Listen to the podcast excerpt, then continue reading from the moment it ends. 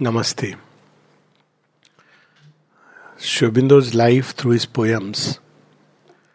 And we have covered the period till 1926, which we know marked three significant things, or rather four.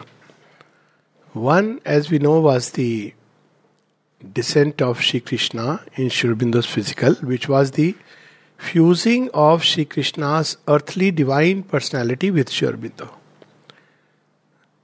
And what it meant is that now the baton of the Yuga, the Yug Dharma, is passed on to Sri Its significance for us is that now the age that is going to dawn, was going to dawn, was handed over to Sri You see, it's very interesting. In 19, the First World War, Sri did not directly intervene that age was still hanging in the balance.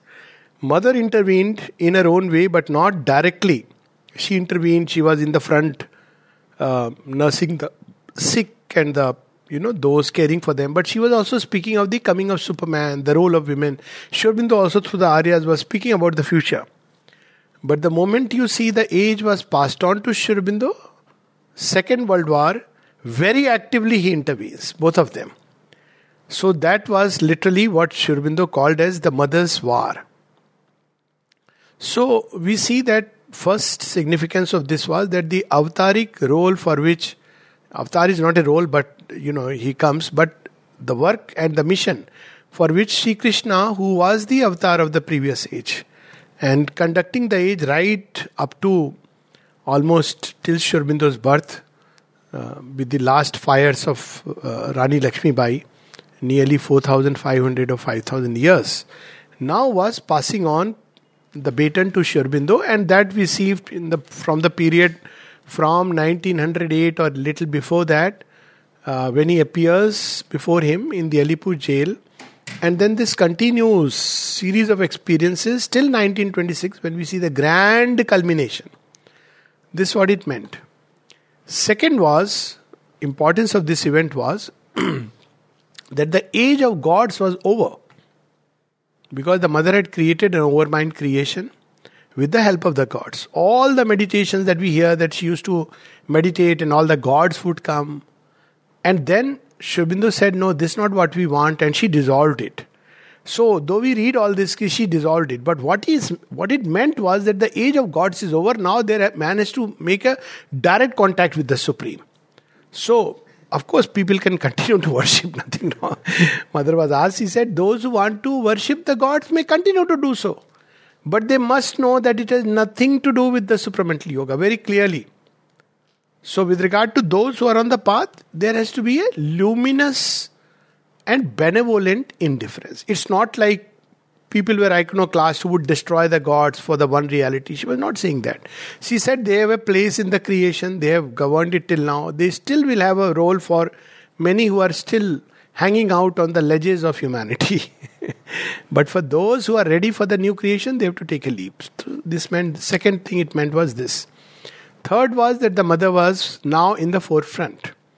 So Sri Aurobindo had, at some point, as Nalinida says, we don't know when, uh, someone asked Sri Aurobindo, Did you recognize the mother on 24th November 1926? He said, No, no, no, much before that. So, Nalinida recount that often when at night during the seances they would sit together and um, when he would come to saying Mira Devi, Mira Devi was what he used to call her and even written. And in some of his writings, it is M I R A, Mira Devi. So he would uh, halt at Mamma as if he's prolonging something. And then Nalinida says, one day he suddenly said mother. And though that date is unrecorded, some of the best events of history have gone unrecorded in terms of the exact date. But he says that was the day when the mother was fixed in the outer consciousness of man. So we see this third thing happening with 1926 mother taking charge of what? Of the creation that was going to be. And the fourth thing that happened along with that, of course, it changed the whole dynamics of yoga, whole process of yoga. I mean, not whole process, but it changed the approach to yoga. Like if you read before that, so If you read through synthesis and all that, it appears, oh my God, this is so wonderful but so difficult. Though Sri himself said it is easiest, but the goal is very difficult. But after that, 1927, the first book that comes out is The Mother. And there is a very interesting note that Sri Aurobindo writes. There are two notes which he writes. One is because now children will come, mother has to manage. So he identifies with the god of wealth. And he says, I am Kuber, the god of wealth. He writes like that. And another one where he says, I am the Shakti of Sri Aurobindo alone. He writes on behalf of mother. It's not written by mother, by Sri Aurobindo. And the book The Mother was placed in the hands of humanity. That now this is the Beej mantra, you have to just take it and move forward. And along with that, the fifth thing that happened, before that, people came, you will see evening talks, people sat, and they had the wonderful opportunity. In the Gita, we see one dialogue between Sri Krishna and Arjuna. And humanity must be lamenting, I wish we had Sri Krishna with us lazily. So he fulfilled that aspiration and people could come and join. So they could come sit around Sri Aurobindo, just imagine, raise questions, have share a laughter or two. And the questions could include anything, all kinds of contemporary events, past, different things. You know, if you take a flavor of that, for instance, one place, somebody asked him that uh, Gandhi's son had come to meet you. He said, Yes. So what transpired? He said, All that I remember is that I asked him a question that if Hitler comes, tell me how are you going to stop him with your charkha and non violence? so he says he didn't reply anything. This was what he remembered. He didn't reply anything. And there are many, even all these things. Now we are, you know, seeing about his ISIS caliphate. All that Khilafat movement had started during that time with Kamal Ataturk. If you read that portion of history, it's amazing. At one place, he says, Yes, you can uh, pactize with the uh, religion which is willing to compromise, but how do you make uh, compromise with a religion which believes in exclusivity, which will not accept you as your own? This was again with regard to, you know, Hindu Muslim unity. Very clear, and every subject which included range even about some cartoon characters they have read. Even about that, people could ask Sri Aurobindo. They could ask about current world events, the future, and he would reply. But they were not really known as Sri Aurobindo's disciples. Recently, you must have seen one of the letters of Sri Aurobindo saying he hardly accepts anybody. So it's all during that period when people would come to meet him, try to climb up the walls to have a darshan. And Sri Aurobindo would write that uh, I don't accept like that. There was no formal initiation. But after 1926, we see that slowly an ashram begins to form. But very clearly, both have made, they didn't form an ashram. There is a difference. It grew out of the pressure of the chit tapas, the consciousness force. That's how the world has emerged. So, as the pressure came upon earth of their presence, mighty presence, so people started getting drawn, and then they wanted that they wanted to live near Mother and Sri Aurobindo and do the tapasya. So slowly the houses came, people started. It was not like, okay, you are accepted in terms of a formal, formal initiation. There was never anything like a formal initiation. All that she would say, whoever the mother is accepted is doing the yoga. mother would say, whoever recognizes me is initiated into the yoga or whomever I have given work. So it was never like, okay, because they didn't need all these formal methods that I have to give a mantra diksha and from today you start. They are very human methods. But divine doesn't use these methods. He just looks and you are done. And uh, you feel the call. So that's how the whole process started. And what was this project? We see 1920, Barinda asking uh, Sri Aurobindo, Sir, everybody is collecting their bundles and they ask, What is Sri Aurobindo doing? Is he engaged in man making? Sri Aurobindo says, I have done enough of man making. Now I am in, engaged in divine man making. So it was a completely new project. Human beings can live in a sattvic state, human beings can enter into nirvana, they can experience higher consciousness, they can receive the psychic touch. All this was done. But now it was a completely a new divine humanity in a human body, which will be transmuted in eventually even that into a divine body. The possibility of embodying the divine consciousness. That was never envisaged. So it was a perfection of life upon earth through human beings. Who were these human beings? We often look, oh my God, these people were so wonderful. Yes, they were so wonderful, but they were representatives each brought with him a possibility and each brought with him a difficulty. Mother used the word difficulty later and an impossibility initially. Something that will just refuse to change. So the humanity that came carried within itself a strange paradox. A great divine possibility and an equally earthly impossibility. So it didn't matter the number. Supposing there were 100, 100 came much later supposing where there were 30 so 30 multiplied by all the types each one was representing millions of human beings of that type. So he was bearing not only his own burden but the burden of that type of humanity. That's how in this yoga one helps humanity not by uh, distributing kambals and you know food. But this way that the moment you one becomes a disciple of Sri Aurobindo, Shibindo says that it's very difficult then you automatically bear the burden of that type which you represent. And each one represents something or the other.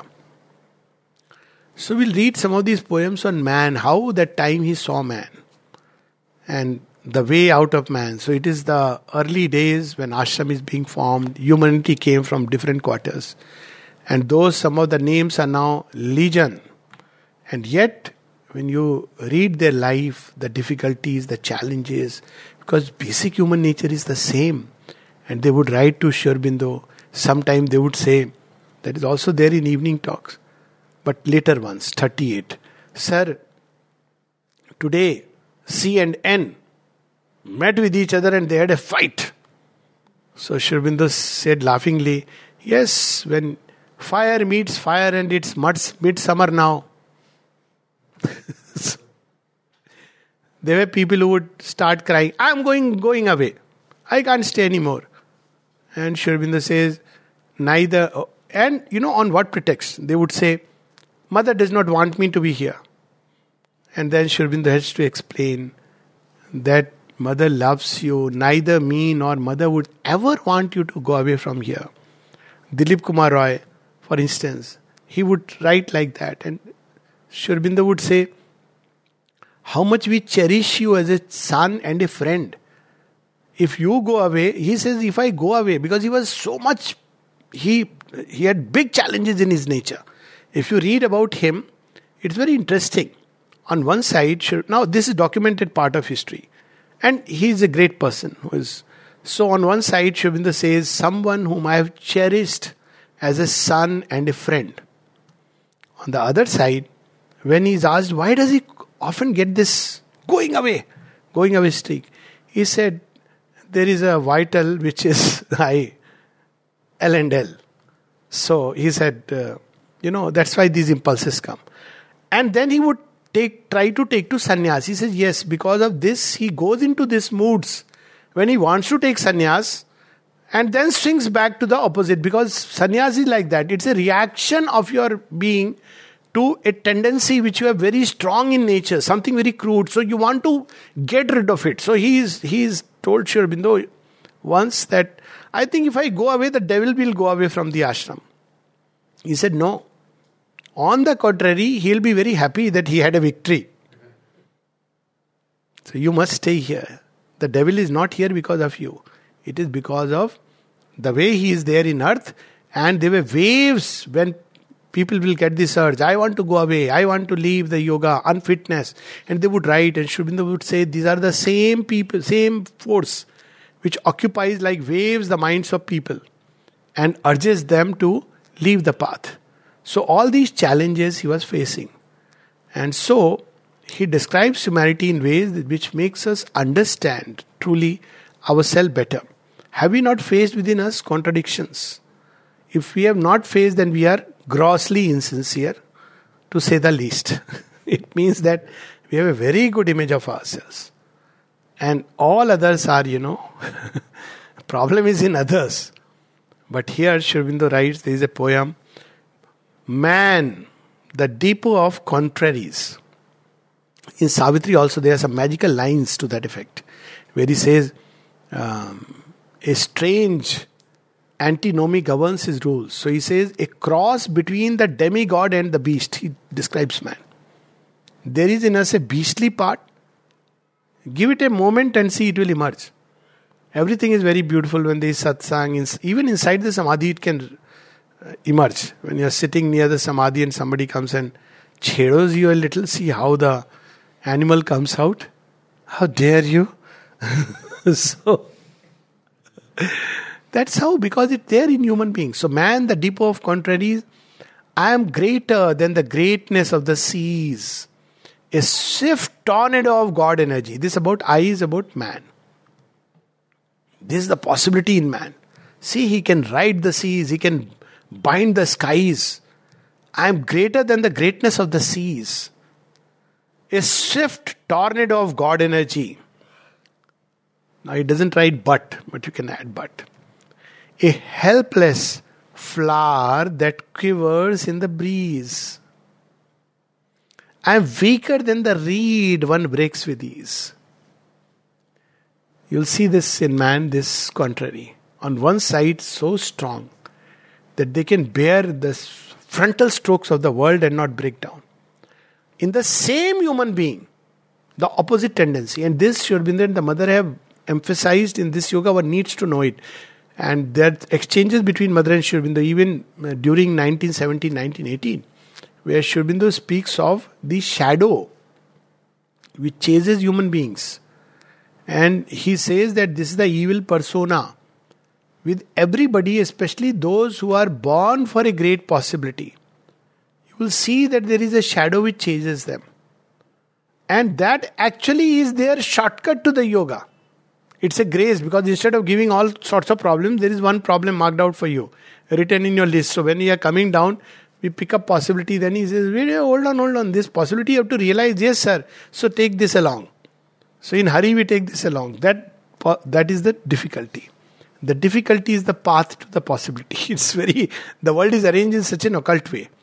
So he says both things are there in man i harbor all the wisdom of the wise in my nature of stupendous ignorance on a flame of righteousness I fix my eyes.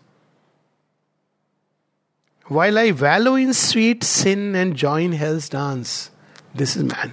And especially those who are very righteous, extremely moralist, you can take it for granted that they are wallowing in hell at some point.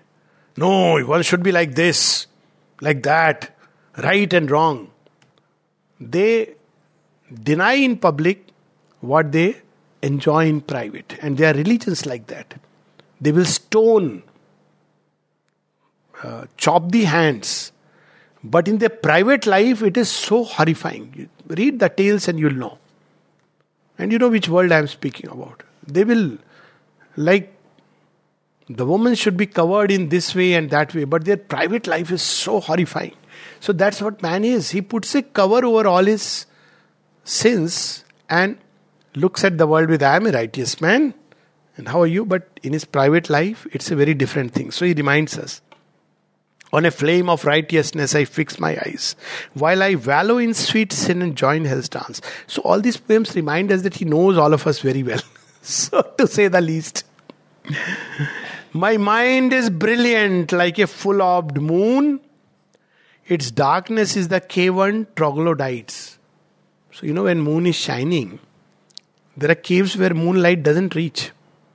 And what is the troglodyte? Troglodyte is those uh, dinosaurs age creatures, the primitive.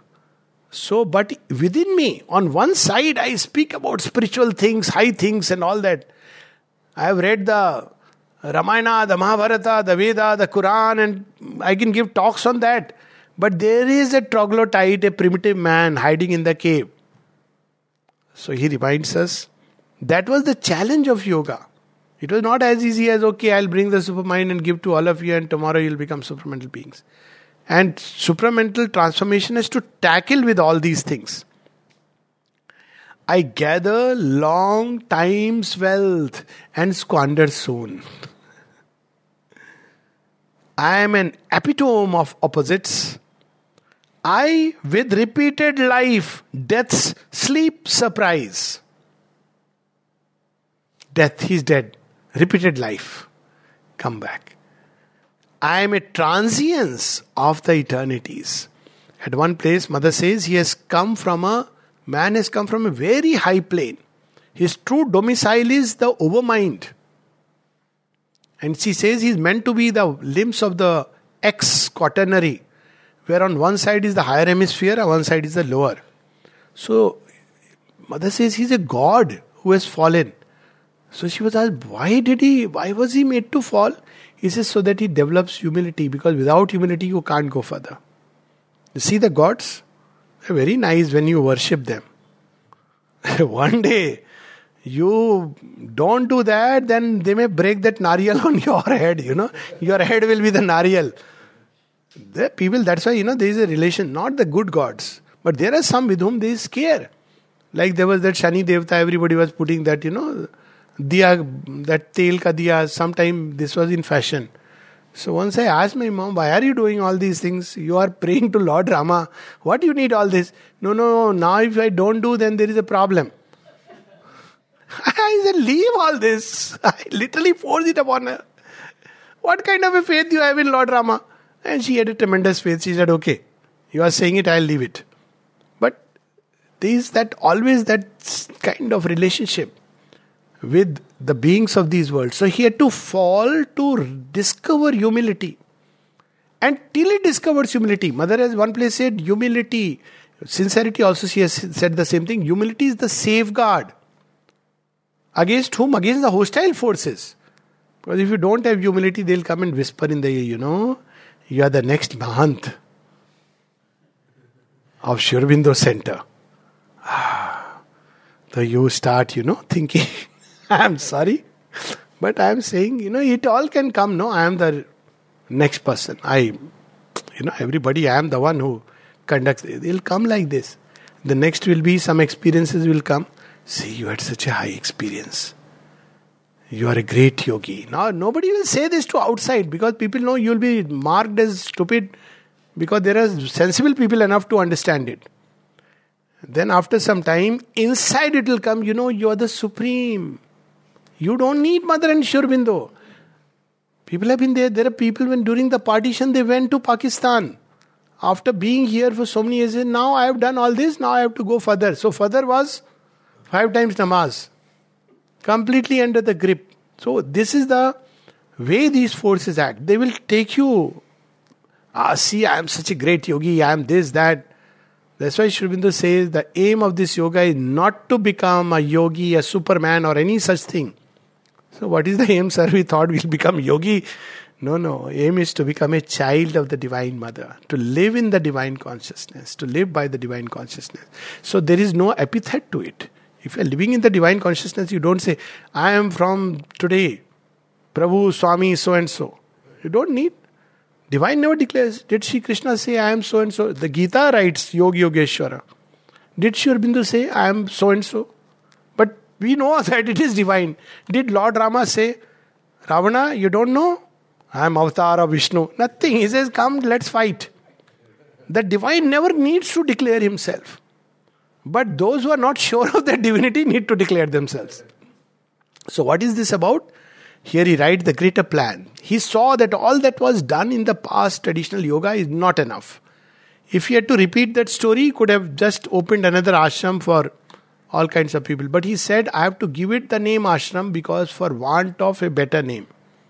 He had to explain that what is ashram, he said, comes from the root shram. It is a labor, but of another kind.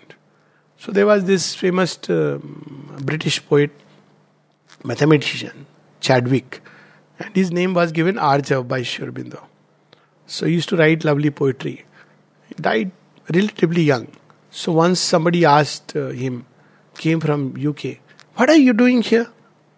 He says, Why? What do you mean? No, what, what work are you doing here? What are you doing for humanity? He said, You won't understand. We are fighting a battle. What battle? He said, Will you understand if I tell you that, you know, we are fighting with our egos day and night? I don't understand this. So there is a greater plan. Now, Sri Aurobindo, the new project, Sri Krishna had led humanity to the doors of the supermind. When he says Sarv Dharman Parityaja, even there are three, four hints in the Bhagavad Gita. One place he says the greatest of yogin is he who conquers, who strives to conquer Jara, Maran, Dukha, Rog. He is the greatest of yogin. Another place he says Vyakto Ham, Avyakto Ham. I am both. And then he shows the vision in, in the battlefield of Kurukshetra. And finally, when he says, initially he speaks of Swadharma, all this. But at the end he says there is something still greater, which is yet to come. Sarv dharman parityaja mamekam sharnam raja. Abandon yourself completely to me. So he takes to the door of the mind but doesn't open it, doesn't reveal it. Man is still, yes, long journey. And he knows I'll come back. As Sri Aurobindo. And now the time has come so, what is that greater plan? I am held no more by life's alluring cry, her joy and grief, her charm, her laughter's lute. This is the pre requirement. And somebody asked Mother, Mother, uh, there's so much talk about Vairagya in other yogas. You don't talk about Vairagya. Says, frankly, if you have to still renounce something, you're not ready for this yoga. He says, You should be so much caught by this flame that this is something so new. Whether you leave something outwardly or not is irrelevant. So he says, We don't talk about renunciation because renunciation means, Oh, I have something, now I'm going to renounce. But basically, one doesn't need to be a yogi or read scriptures. A child of 16, if he knows, has reason and common sense, can understand that nothing really belongs to you. One doesn't need to read a big scripture. Because renunciation means I, like forgiveness. People say, no, forgiveness is a great quality. That means you have first condemned the person. Forgiveness means you have judged the person, condemned him, and now say, anyways, I forgive you. But greater than forgiveness is compassion. Compassion understands. That's it.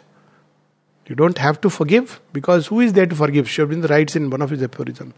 Who is there to forgive? Does God forgive himself? it is that consciousness. Hushed are the magic moments of the flute and form and color and brief ecstasy. Now that phase is gone, wonderful. I would hear in my spirit's wideness, solitary, the voice that speaks when mortal lips are mute. This is line worth, you know. You can't put a price tag, it's priceless the voice that speaks when mortal lips are mute. I seek the wonder of things absolute, born from the silence of eternity. That is the greater plan which man will embody. So somebody would ask, Sir, you are seeking, what about man? So he says, There is a need within the soul of man, the splendors of the surface never sate. For life and mind and their glory and debate are the slow prelude of a vaster theme, a preface to the epic supreme. So we are like that. The master musician is still setting the chords. He has not started playing music. setting the note done, then another place done. So he is setting it. These are all chaotic. The heart is doing done, mind is doing done done. Life is all tuck tuck tuck. So he is, Abhi is, still the alap is going on. You know, you ever see musicians before they do it? They have a alap. Long time they have an alap. There are people who get so bored, like we, you know, all become escapist. What is this humanity? So I'm just doing alap. No, actual experience I'm saying. The first time I gate crashed, no money, no. So uh, went to watch, uh, um, but wanted to watch Ravi Shankar, Allah Rakha. So some four, five of us, we just gate crashed. See, there is, uh, managed to get inside. So, you know, it was alap going on. So two hours alap is going on. so I said, yeah, two, two. When will the real thing start? So I thought initially this is the ultimate. But we waited, waited. But after some time, oh, then you don't want to go from there. I still remember 10 to 12 was the alap. And then till 4.30 we didn't know what's happening. Morning class, forget everything. There was wonder of wonders. So what is going on right now is alap. Just the strings are being tuned. Then there is what is our role? What is the job we are here to do? Job description from the divine, not job description from earthly people. So our job description is man of the mediator. Actually, in the old edition, it's man the mediator, whatever it is. A dumb, inconscient rule life's stumbling maze, a night of all things, packed and infinite. It made our consciousness a torch that plays between the abyss and a supernal light. Our mind was framed a lens of segment sight piercing out inch by inch the world's huge mass. So, you see what happens with the mind? The inconscient can begin to become aware of itself. Inconscient can read itself through the mind of man. So, how does it read itself? Oh, life is this horror. This is inconscient speaking. What is it? Actually, inconscient is saying, I am horror when person says oh i need this i want this i desire this i de- desperately long for this inconscient is saying i long for the divine love but this same human mind can become an instrument of the divine design and can say here i come into the abyss to fill it with god love same because human mind has become a mediator and reason is small hard theodolite measuring unreally the measureless ways. You know, imagine infinite uh, uh, space, but torchlight you are measuring this much, but it is vast, boundless. Yet is the dark, inconscient whence came all, the self same power that shines on high unwon. What is inconscient? It's a shadow of the same supreme infinite. Our night shall be a sky purpureal, a torch transmute to a vast Godhead's sun. Torchlight is reason. The same reason can take us a step further and say, okay, now further, step further, till it gets transmuted into a sun. Rooted, now see these last two punch lines. Rooted in mire, heavenward man's nature grows. So you can look at the mire, mud. See, mud is a common. That's why mathematics we learned LCM and HCF. It's a true spiritual philosophy. LCM is the least common multiple. Everybody will have it. Mire. HCF is the highest common factor. You see, it'll become less and less. So, highest common factor is what? Rooted in mire, heavenward, man's nature grows. LCM. But what is the HCF? His soul, the dim bud of God's flaming rose. So on one side there is the mire which is common, is the bed, inconscient bed.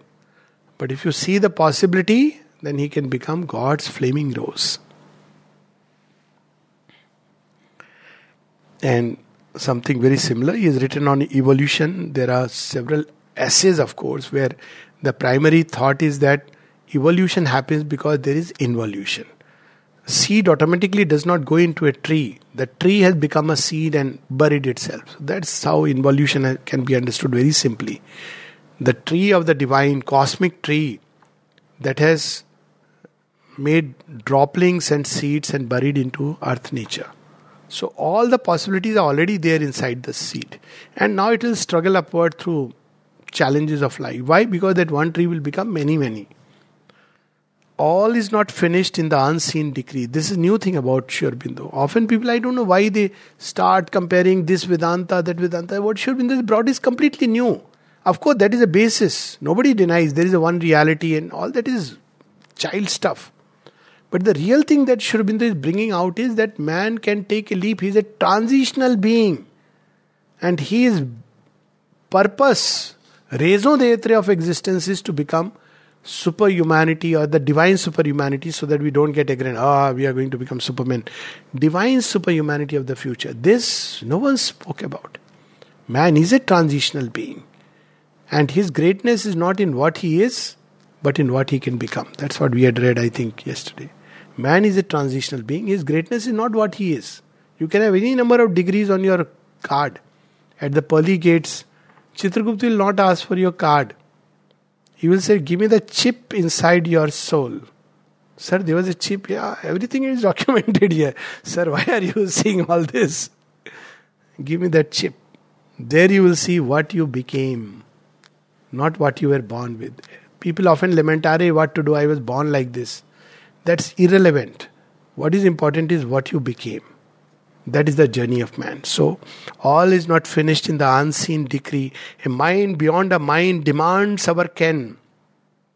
A life of unimagined harmony awaits, concealed, the grasp of unborn men.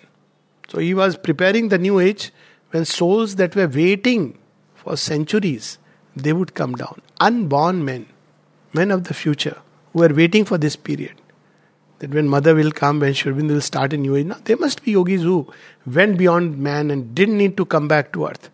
But somewhere they didn't want to merge into nirvana. And they had that intuitive sense that maybe someday there will be a new age. And they are waiting and they would come down. The crude beginnings of the lifeless earth, the mindless stirrings of the plant and tree, prepared a thought, thought for a godlike birth. So these things prepared our thought. Now, thought is a preparation for a godlike birth, broadens the mold of our mortality. A might no human will nor force can gain, a knowledge seated in eternity. A bliss beyond our struggle and our pain are the high pinnacles of our destiny. So, what is man's destiny? We don't need to go to a tota or an astrologer because we share a common destiny. Just as we share a common problem of the race no? So we have a common destiny. But provided we activate it. So what is that destiny? A might no human will nor force can gain. A knowledge seated in eternity. A bliss beyond our struggle and our pain are the high pinnacles of our destiny. O thou who climbest to mine from the dull stone, face now the miracle summit still unwon. So Sri Aurobindo knew very well that it's not an easy task. So that time few people gathered right up to almost 1950. There were just about 250 persons. So and people would ask about numbers. He said nothing depends on numbers. It is not a yoga meant for gathering it's not like a movement where everybody starts a morning Sankirtan and says, Jai Ho, Jai Ho, Babaji ki Jai Ho. It's not that. It's a serious work. At one place, he says that I do not believe in propaganda except for politics and patent medicine. Mark the humor. He's not saying that you know you should do propaganda there. He's simply saying they are based on propaganda. Aurobindo's humor is very subtle. Huh? Don't take it that okay. He he sanctioned propaganda for politics and patent medicine. But if you mark the words, he says, I don't believe in propaganda. But that's where they do it. You just, if you are in that world, except for politics and patent medicine, because the next sentence qualifies it. In a serious work like mine, I mean, that is a. in a serious work like mine, it is like a poison it means that tens of thousands of useless people join and spoil the movement and reduce it to a farce. It doesn't stop there, huh? very strong worded this. Pranab Dai used to keep this by his side. The moment you talk about, he'll hand over to you one. yeah, so it means reduce it to a farce. This is what has happened to the religions, from which truth has receded into the secrecy of its silence. What is left is a shell. He says, I do not want to repeat the old fiasco of the old wine in new bottle. Package, no, you see a lot of this thing. Now, pranayam is as old as the hills. You'll see a new package of pranayam under some kriya, some name, and $5,000. Even people go to ex- absurd things, you know, hot yoga. I've told, talked about it. Hot yoga. Not hot yoga, hot yoga. huh? That man finally got arrested. So he, America, you know, place everything sells. So what was the yoga? Extreme hot temperature.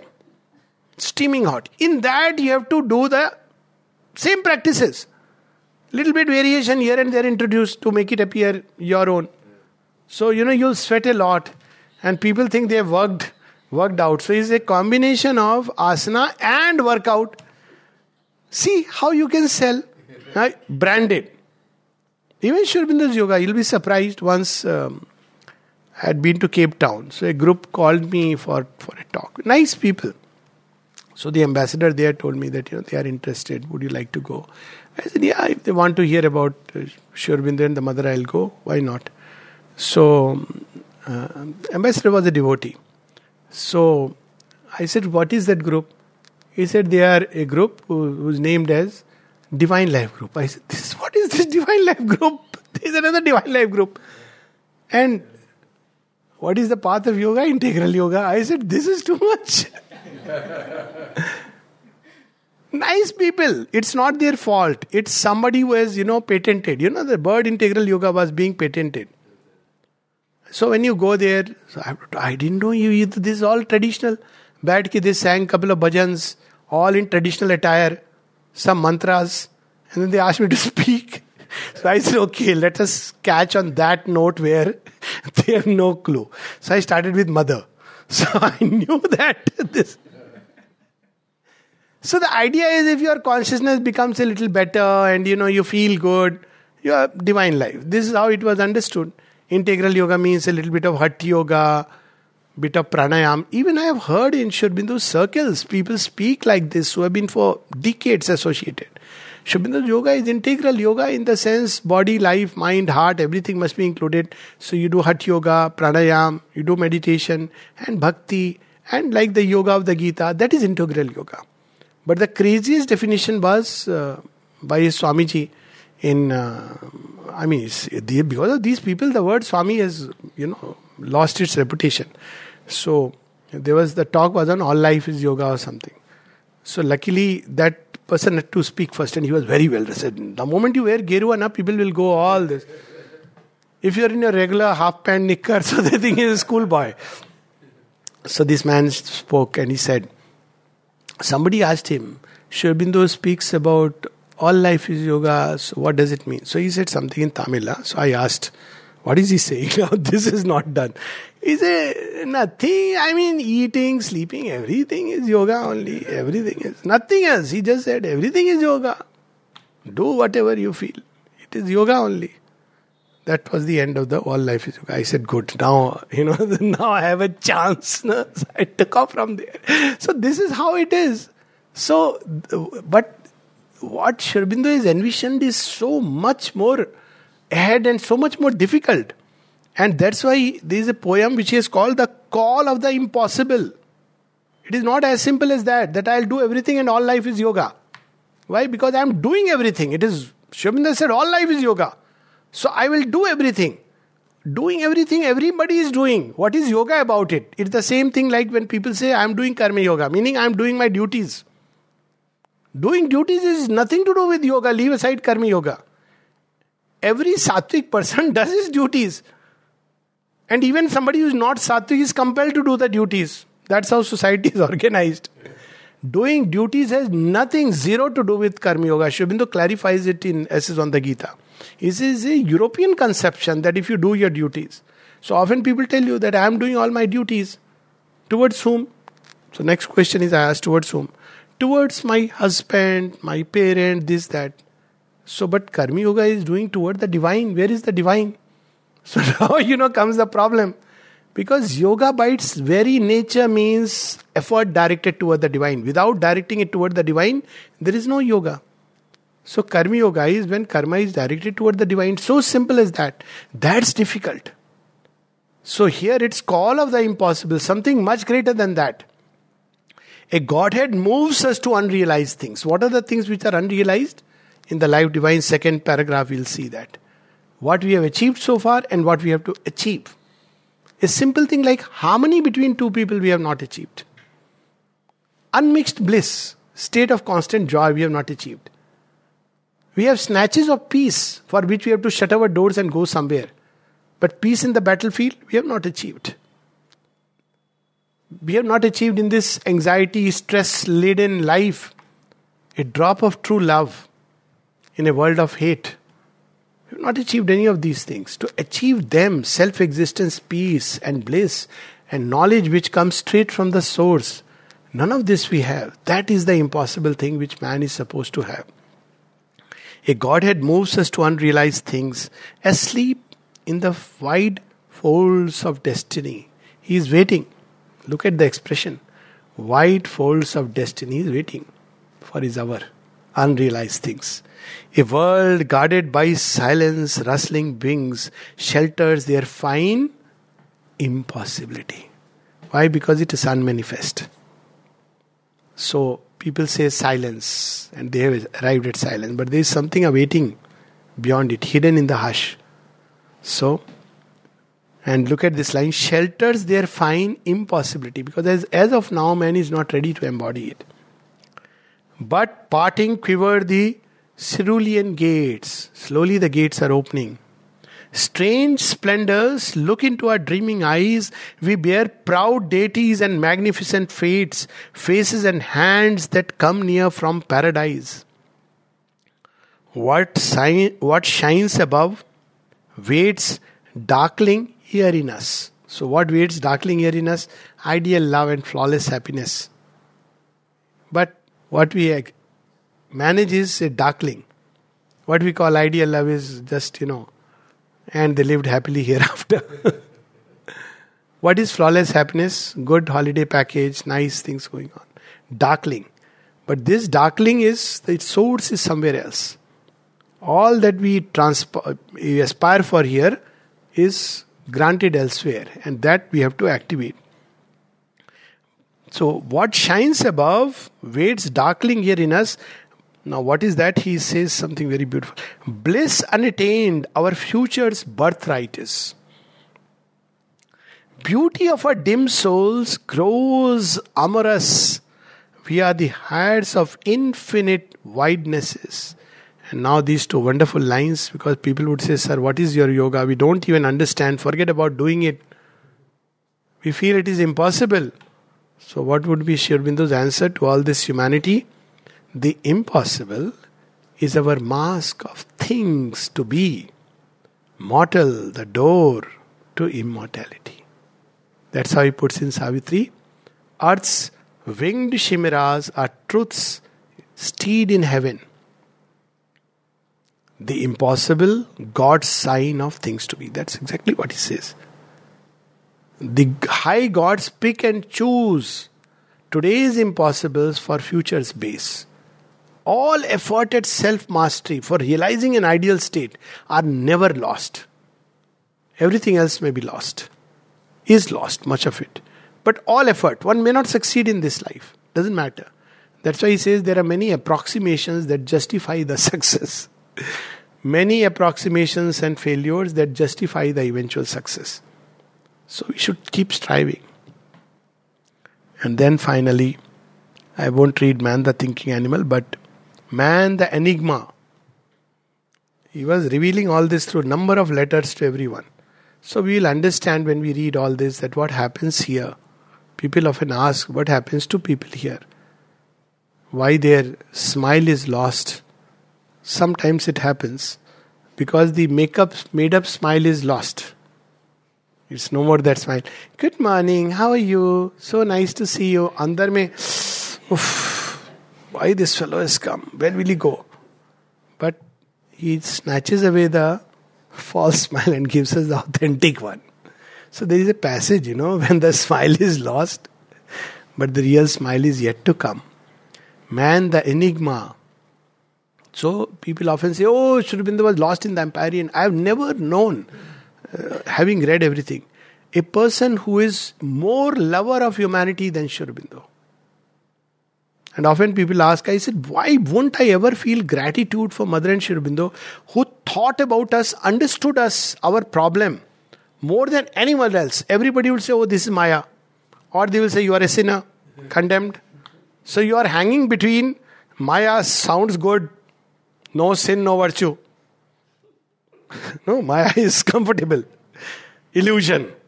सो ना मारता हूँ, ना मरता हूँ सो मैं जो करता हूँ इम्प्यूनिटी से करता हूँ। वो तो एक एटीट्यूड है ना I do whatever I wish to do because there is no sin this is a dangerous offshoot of this it's all a maya I day friend would say all is a maya I said very good one day you will understand it was all a leela hidden behind it there something is but maya और you sinner you virtuous man you cut in to this line you cut in to other line this the other So what is the option? Now here is Sri Aurobindo who understands us. He does not condemn us. Because the sinner and the saint strive within a single breast. And neither is man's destiny. He has to go beyond both. Man, the enigma, a deep enigma is the soul of man. His conscious life obeys the inconscient's rule. We are conscious, supposed to be conscious, but we are pushed by the inconscient forces. Suddenly we'll speak something, do something which we are not supposed to do in the sense that it will create disorder and disharmony.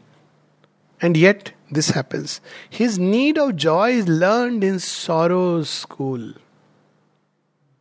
Sorrows come to teach us that look here, man, you think your life is happy. No, no, it's very limited. Seek something greater. His heart is a chaos and an empyrean, both things together. If somebody were to see in, uh, not the physical heart, but the physical heart is also very strange. The way blood is coming, going, mixing, matching, impure on one side, symbol, na? and the pure blood on another. It's if you look at it and then dub dub, lub lub, all. And then life goes like that. That's how it sounds. We are taught that you know when you put the stethoscope, you'll hear lub lub, dub dub. So that lub lub was nice. But he said, What is this dub dub? so you hear on the stethoscope. That is how one learns that you know his heart is a chaos and an empyrean his subtle ignorance borrows wisdom's plan. His mind is the infinite's sharp and narrow tool. Through that, the infinite is carving a way. He wades through mud to reach the wonderful. Like those people know used to do that dandavat, uh, what is that called? Parikrama.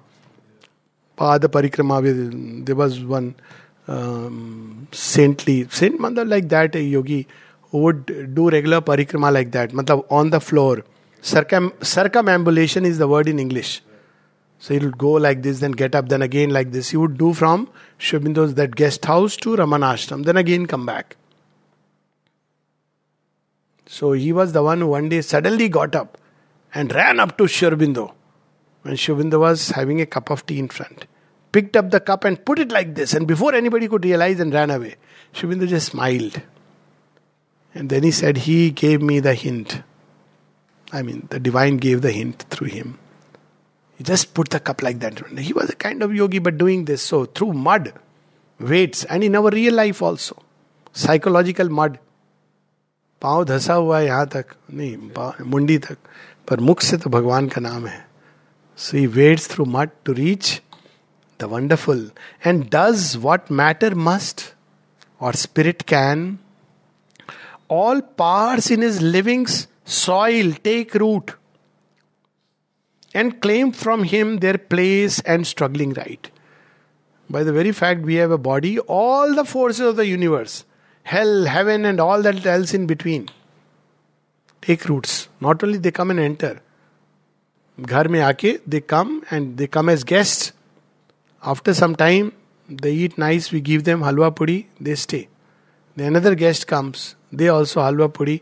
Now they are not, they fight with each other, but now both claim right. This is our house. So this is what happens to man. His ignorant creature mind crawling towards light. Look at the sense of humor. His ignorant creature mind, his ignorant creature mind, man's ignorant creature mind, crawling towards light, is nature's fool, not tool, is nature's fool and Godhead's candidate. Nature makes a fool of us and we think, oh wow, so wonderful. Ah, I thought people think they're doing, oh, achieved success, not realizing you've been fooled by nature. You forgot the real goal. Nature's fool. So she perpetuates. Oh, I have such lovely children. Gone. Instead of new creation, it has changed into procreation. That's the end of the story. Or others who don't have procreation, they have recreation. They are very happy. Life is very happy. Nature's fool. And yet, within the same human being, Godhead's candidate. A demigod and a demon and a brute. So don't say all these things to us. But this is a fact. Demigod. That we like to hear. Demigod is when human beings can become one with a god. One of the greater powers. A demigod. And a demon. He is also sitting out there. Demon. So when there are nice people around and you have to give a nice this thing, so demigod is active. But when somebody hurls and abuse or something, demon says, okay, देखेंगे मुझे रोका था ना आश्रम gate पर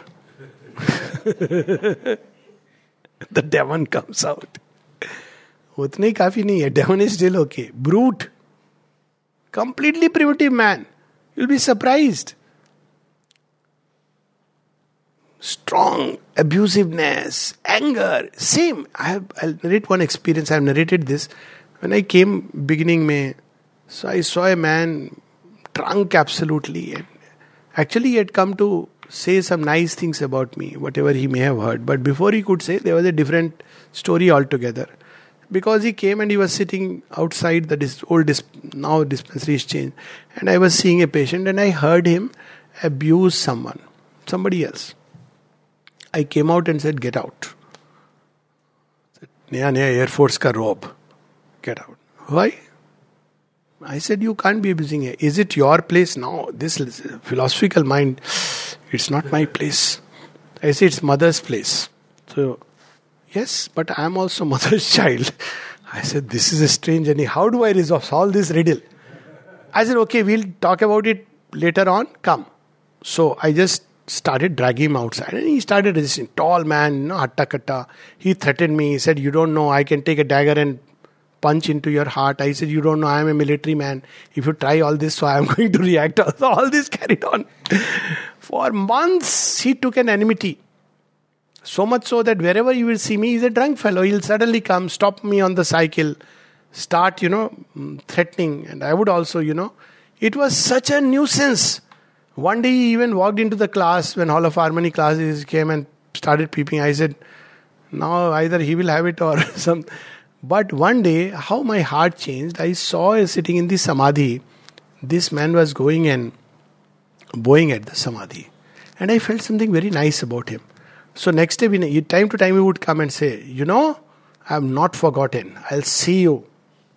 This is your ilaka. So I went to that extent. I said, Where is your ilaka? You tell me, I'll come. so he said, Come to that cafe. All this went on. So I said, Okay, I'll come to this cafe. So all this was going on. Suddenly he was sitting in front, and I told him, It was all ego play of ego, no? So which blinds you, you can't see. So that day I told him, Look, I don't want to further have any fights with you because something I have discovered and that has changed me completely. He said, Ha, what have you discovered? I said that you love the mother. You know what was his response? Who else is there to love? After that, I said, What a fool I was. Who else is there to love? We became friends. One little moment, we became friends. After that, he would meet, Sir, doctor, like that. You know, he's drunk state. And I would say, Hi, how are you? Of course, from a distance, you don't know drunkard what, how he'll react. But I realized that in everybody, even in the brute, he literally threatened me with life. And yet, there is in him a corner where we are one as mother's children. That's the end of the story. So, a demigod When the man goes, he will leave all this behind. This body, debt ridden, disease ridden body, but his soul will shine and go upward. Why? Because mother's love. And strangely, when he had a fall, he came to me for treatment. His wife thought, we, because they had heard everything, that, Will you see him? I said, Why not? He said, No, I know about all the stories he has been doing to you. I said, Don't worry about it. We are friends now. so, anyways, I'll see as a doctor.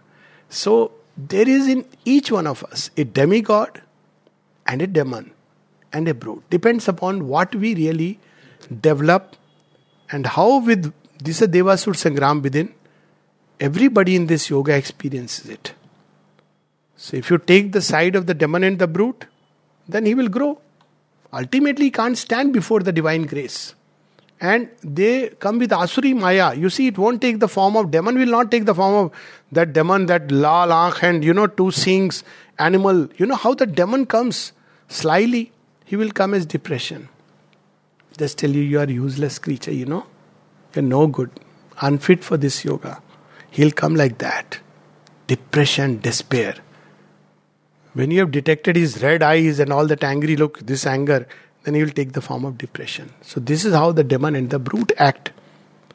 The slave and the creator of his fate. Both are there in us. We are the slave and the creator of our fate. All this we are. And this enigma Sri Aurobindo and the mother have taken to solve for us. And they've given us a solution to this riddle. Last three lines from Savitri, with which we'll stop. His, his nature, divine nature, we must put on as He put ours. And the mother came as human beings, look like human beings. His nature we must put on as he put ours. In fact, before that, a mutual debt binds earth to the supreme, man to the supreme. His, his nature we must put on as he put ours. His human portion we must grow divine. He is reminding us his human portions we must grow divine. We are sons of God and must be even as He his human portion, we must grow divine. Our life is a paradox. This is the paradox. Our life is a paradox with God for key. Turn all things Godward. That is the only way given to us. Even the most brute elements, turn them Godward, offer them to the light, so that they will be slowly, slowly refined, refined, refined, purified, and turn into divinity. But there are things to be rejected that he has said. But when mother was asked what should be rejected, he said, rejection is difficult, offer them to the light. That does not mean you indulge in them, but when you observe these demon and the brute, offer it to the light, and even the demigod, so that he too can become an instrument. So, this is the riddle which they started solving 1926 onwards, very consciously with that nucleus of humanity around them which today, of course, we know as the devotees and disciples of Sri Aurobindo world over. Ashram was the seed plot, and I am glad that you know we shared all this today because with the opening of the Samadhi, it was as if worldwide there is a wide opening. Thank you.